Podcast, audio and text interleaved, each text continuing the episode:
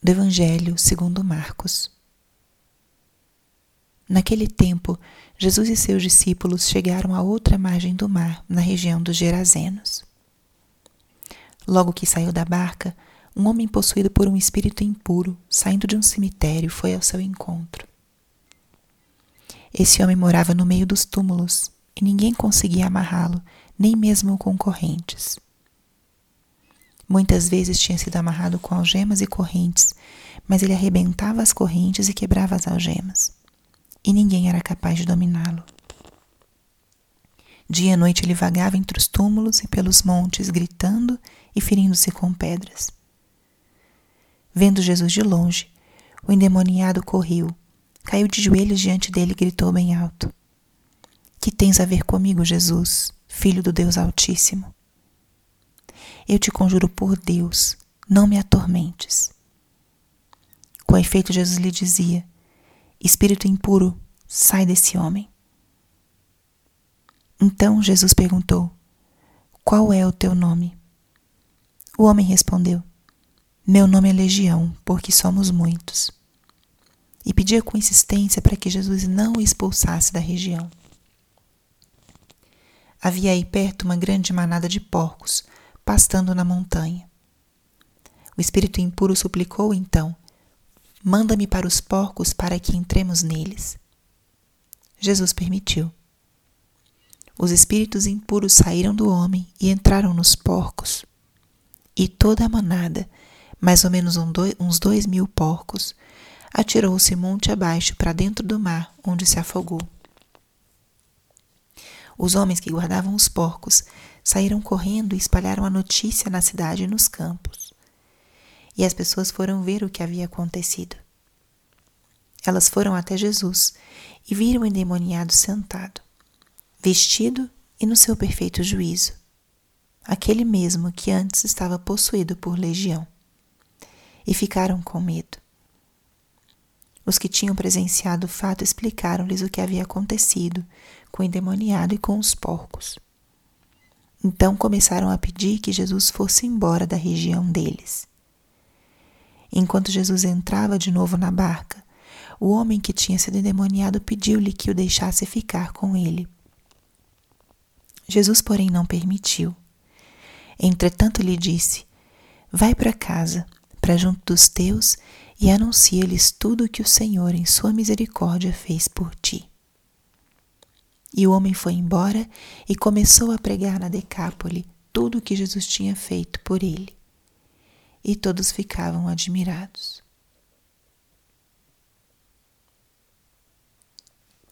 Espírito Santo, alma da minha alma, ilumina minha mente, abre o meu coração com teu amor para que eu possa acolher a palavra de hoje e fazer dela vida na minha vida. Estamos hoje na segunda-feira da quarta semana do tempo comum.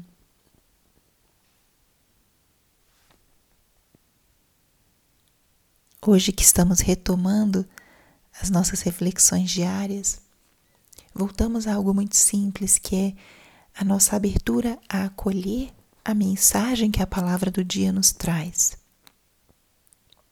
A liturgia do dia é um presente que Deus nos dá a cada manhã. E que importante é nós abrirmos esse presente, olharmos para ele, agradecermos e pensar como é que eu posso usar bem esse presente que eu estou recebendo. Essa pode ser uma linda atitude diante da palavra de cada dia. Realmente abri-la como abrimos um presente, olhar o que, que essa passagem, o que, que essa palavra me diz, acolhê-la e pensar na melhor forma de utilizar esse presente recebido. Não no sentido utilitarista, mas no sentido realmente de acolher aquilo que nos foi dado. Melhor forma de agradecer um presente recebido é usá-lo, fazer bom uso dele. Então, assim queremos acolher a palavra nessa manhã. O relato de hoje é um relato extenso, mas é um olhar sobre o mesmo fato desde diferentes pontos de vista.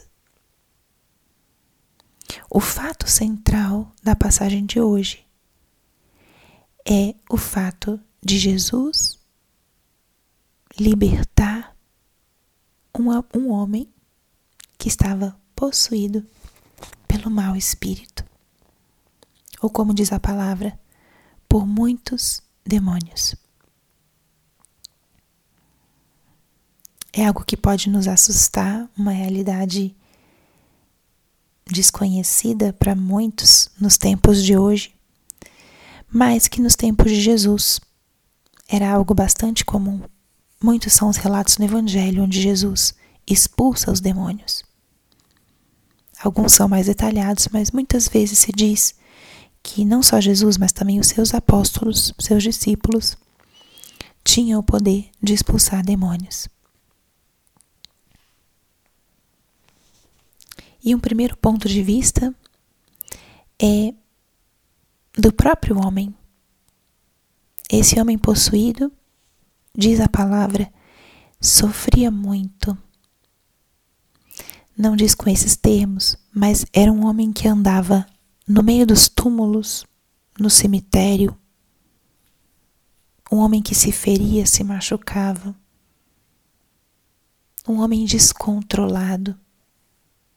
Ninguém era capaz de dominá-lo, diz a palavra. Um homem perdido, vagando. Era uma pessoa que não era dona de si mesmo totalmente regida, afetada pela presença do mau espírito.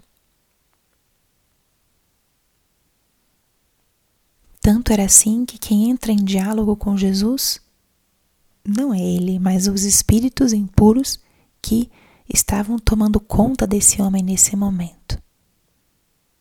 Uma pessoa escravizada, aprisionada. O segundo ponto de vista para essa situação é o ponto de vista de Jesus. Jesus não teme esse homem endemoniado. Jesus se permite encontrar com ele cara a cara. Jesus dá a ele um nome. E Jesus permite que esses espíritos saiam desse homem e entrem nos porcos, como eles mesmos sugerem. Jesus liberta este homem.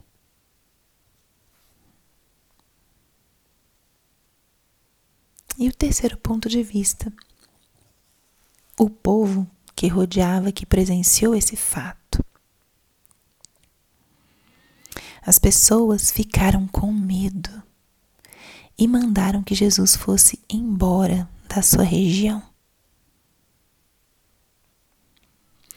E eu acho que esses três pontos de vista podem nos ensinar algo para o nosso dia de hoje. O primeiro é que nós possamos perceber que existe um sofrimento daqueles que nos rodeiam. Tem muitas pessoas que sofrem não necessariamente uma possessão demoníaca, mas pessoas que estão perdidas, feridas, desnorteadas, descontroladas talvez por vícios, por suas próprias paixões. Pessoas que não sabem para onde vão, pessoas que realmente sofrem. Eu percebo o sofrimento daqueles que estão ao meu lado. Talvez hoje eu estou retornando a uma realidade que importante é nós acolhermos e observarmos aqueles que nos rodeiam. Como Jesus desceu da barca e já foi ao seu encontro esse homem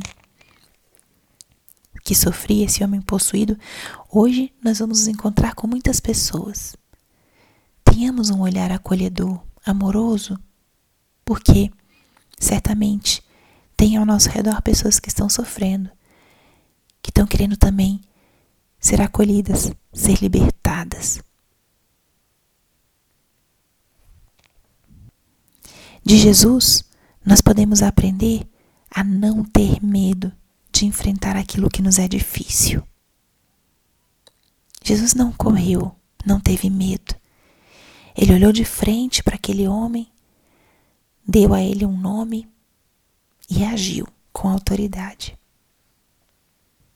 Um recomeço muitas vezes nos traz sentimentos de medo diante do desconhecido, diante da novidade. Façamos como Jesus. Peguemos as coisas que podem nos assustar, olhemos para elas de frente. Não temamos dar um nome a elas e poder agir com autoridade. E o terceiro, as pessoas que rodeavam aquele fato ficaram com medo, não entenderam porque a libertação daquele homem significou a perda de dois mil porcos daquele daquela que talvez fosse a fonte de economia daquele povo. E as pessoas olharam aquilo que elas estavam perdendo. Não olharam o que tinha sido ganho.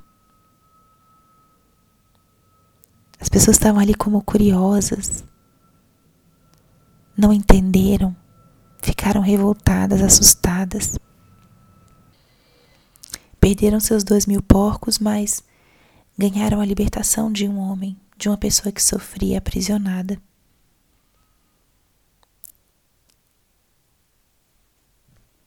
E essa experiência para nós pode ser um alerta. O que é mais valioso? O que é mais importante? E uma chave de leitura ou de luz para o nosso dia de hoje pode ser procurar no nosso dia aquilo que tem uma maior importância, um maior valor. E prestar atenção mais no que se ganha do que no que se perde. Por vezes você pode estar passando por alguma perda importante, você pode ter perdido algo valioso, mas por trás disso pense o que, que você está ganhando que que o nosso Senhor talvez esteja libertando na tua vida através de uma perda que ele possa ter permitido no teu caminho, na tua história, na tua família, nos teus negócios. Ele sempre tira um bem maior de algo que aparentemente pode parecer ruim. Hoje pode ser um dia à luz dessa palavra também de aprender a ler a nossa vida desde essa perspectiva. Então, que hoje, à luz dessa palavra, nós possamos ter um olhar sobre aqueles que estão ao nosso redor, acolher aquele que sofre. Possamos também ter a coragem de chamar pelo nome aquilo que pode ser difícil para nós, não termos medo. E o terceiro exercício, olhar o que Deus está querendo me dar, o que Deus está querendo me entregar. Olhar o que você está ganhando mais do que aquilo que você possa aparentemente estar perdendo. Confiamos nosso dia, nossa semana, nosso Senhor, com a confiança de que Ele nos conduz sempre por um caminho de bem. Glória ao Pai, ao Filho e ao Espírito Santo, como era no princípio, agora e sempre. Amém.